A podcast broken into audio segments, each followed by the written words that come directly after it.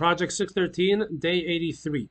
So we're learning about the mitzvah of levirate marriage. If someone dies without having children and he has a brother, the brother-in-law marries the widow. Let's say it's a situation where the brother-in-law does not want to marry the widow, the widow does not want to marry the brother-in-law, or, for example, in our day and age where we do not do the mitzvah of yibum, how is this mitzvah circumvented? It is circumvented with another mitzvah, and that is the mitzvah of chalitza.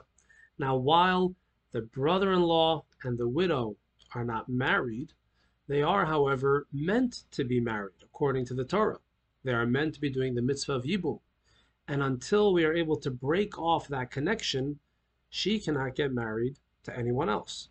So there is a mitzvah called chalitza. Chalitza literally means to take off. What happens here? If the two decide they are not going to do yibum, they're not going to get marriage, they will not have a levirate marriage, they come to the Beis Din, they come to the court. There needs to be at least three judges, preferably five. And they stand in front of the court and they come to the conclusion that levirate marriage is not going to happen. They would like to do chalitza. So here's what goes on. This is described to us in Deuteronomy chapter 25, Parshat Kiteitzei. It discusses the mitzvah of Yibum and then says, if Yibum does not, not happen, this is what needs to be done. The woman needs to recite in Hebrew the following words. Me'ein my yavam, my brother-in-law who's meant to marry me, does not want to uh, perpetuate my husband's his his brother's name in Israel. He does not want to do levirate marriage, and then the brother-in-law says. I do not want to take her. I do not want to marry her. Then the brother, the brother-in-law, has on his foot a specific type of shoe it's a shoe made of leather. It has a specific design.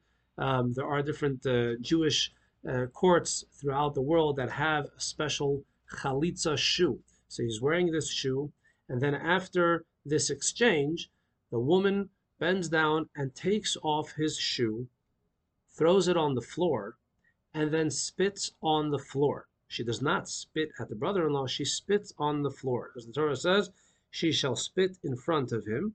And then she says in Hebrew, achiv.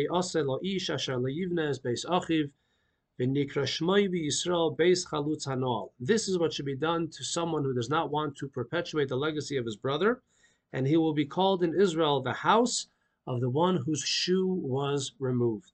And everyone that's there says, Chalutz hanoal, he is the one whose shoe are moved. They say this three times, and then it's done.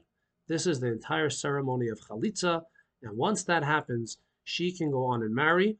Um, and the brother-in-law obviously has no connection to her anymore. And this is the mitzvah of chalitza, which is in practice until today. Thank you for watching. More tomorrow.